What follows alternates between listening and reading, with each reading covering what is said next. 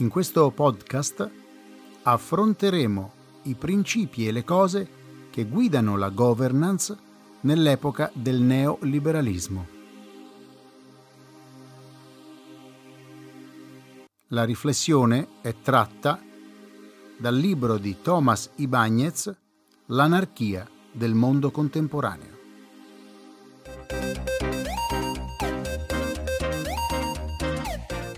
L'egemonia della razionalità economica. In effetti, la concettualizzazione su cui poggia la governance consiste nell'estensione dei principi economici del neoliberalismo al potere politico. L'obiettivo non è più un potere politico che lascia il mercato libero di agire, consentendo alla logica della libera concorrenza di funzionare senza interferenze politiche o amministrative e permettendo che la regolazione dei prezzi avvenga sulla sola base del gioco della domanda e dell'offerta, così come voleva il liberalismo classico.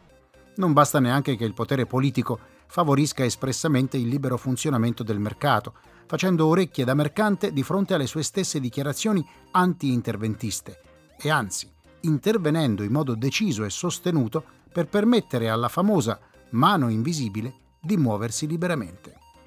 È necessario invece che lo stesso potere politico assimili nei suoi meccanismi e nelle sue modalità di funzionamento la logica e i valori del mercato. È il mercato a dover funzionare come principio organizzativo centrale, tanto per lo Stato quanto per la società civile, e sono le regole che governano il mercato e il settore privato a dover permeare le amministrazioni pubbliche per renderle più efficienti e competitive. Detto in altri termini, per il neoliberalismo la forma di mercato deve colonizzare l'intero ambito della politica e plasmare il suo funzionamento. L'economia e la politica smettono così di obbedire a due razionalità diverse e si unificano sotto l'egemonia della razionalità economica, in modo tale che lo Stato possa funzionare secondo le norme e la logica del mercato e dell'economia capitalista. L'idea infatti è che le diverse istanze del potere politico funzionino in base al modello dell'impresa capitalistica, ma di un'impresa moderna, basata sui cosiddetti nuovi modelli di gestione, con i suoi accordi quadro, le sue valutazioni dei risultati, il suo lavoro per obiettivi, la sua promozione dell'autonomia, le sue deleghe di potere, il suo allentamento delle catene di comando, la sua spinta alla partecipazione e alla responsabilizzazione, la sua valorizzazione del rendimento e della competitività. Il passo successivo alla fase del liberalismo e del neoliberalismo consisterà fondamentalmente nell'articolazione di tre operazioni che configurano il tardo neoliberalismo. La prima di queste tre operazioni mira a integrare più compiutamente la società civile nel conglomerato formato dal mercato e dalla politica, facendola sottostare all'egemonia della razionalità economica più chiaramente di quanto non facesse il neoliberalismo. Sia gli individui, i loro desideri, la loro affettività, i loro valori, sia i rapporti sociali che questi intessono tra loro e che costituiscono la società civile vanno rimodellati per farli coincidere con il tipo di individuo e il tipo di rapporti sociali di cui il mercato ha bisogno, in modo tale che soccombano o si adeguino alla logica consumistica.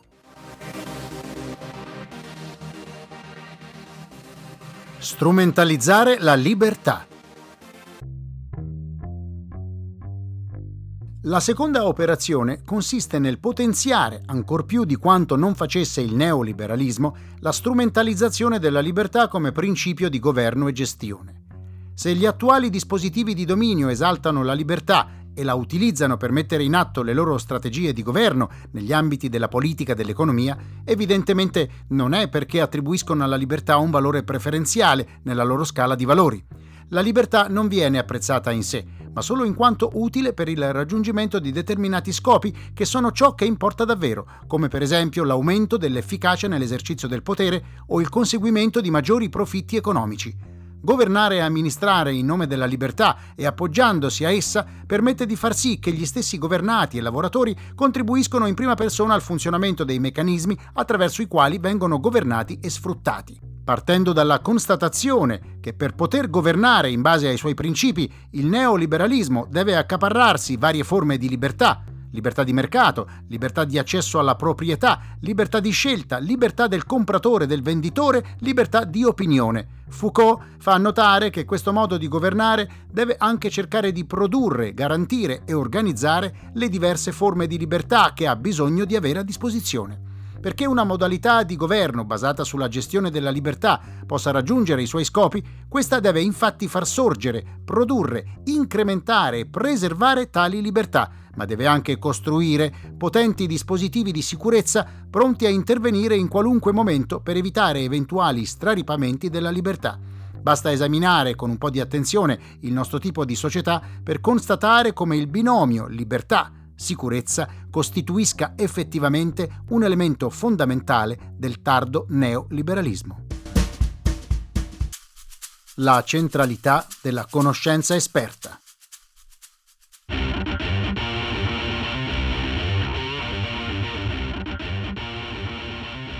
La terza operazione realizzata dal tardo neoliberalismo consiste nel rafforzare il regime di verità proprio della ragione governamentale liberale e nell'accrescere il suo grado di complessità.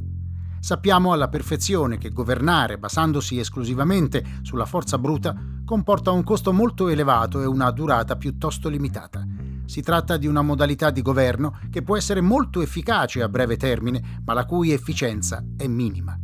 Per riuscire a governare con maggiore efficacia e in modo duraturo è necessario modificare le leve della sottomissione e sostituire parzialmente l'obbedienza basata sulla paura con l'obbedienza basata sul consenso, ovvero far sì che venga riconosciuta una certa legittimità e ai governanti e alle loro azioni. La legittimità nell'ambito politico poggia sempre sulla produzione di determinati effetti di verità e sull'istituzione di un determinato regime di verità.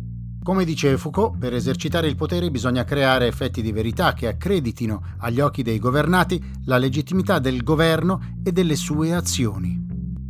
Oggi appaiono ampiamente superati i regimi di verità strutturati intorno alla divinità, ai sacerdoti, agli indovini o ai consiglieri del principe. Il liberalismo classico stabilì infatti un nuovo regime di verità quando si rese conto che gli oggetti che intendeva governare, l'economia per esempio, avevano una natura propria, leggi specifiche, regole immanenti e che non si poteva governare efficacemente un oggetto determinato senza conoscere con sufficiente precisione la sua natura, in modo da poterla usare come fondamento e dirigere l'oggetto in questione utilizzando le sue stesse norme, invece di forzarle o infrangerle.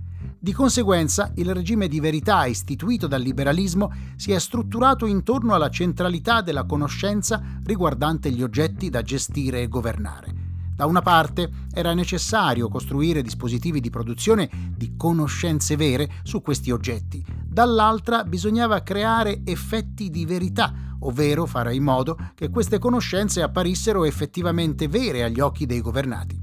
È così che è andata acquisendo importanza la figura dell'esperto ed è così che la conoscenza esperta ha guadagnato terreno in quanto elemento chiave nell'arte liberale di governare.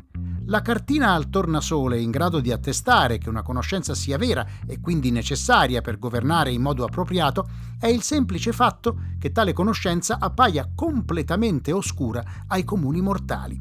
Affinché le conoscenze esperte possano ottenere la fiducia dei governati e vengano sentite come vere, la produzione deve collocarsi del tutto al di fuori della loro portata ma a dover essere fuori portata non è solo la loro produzione, ma anche la loro stessa comprensione.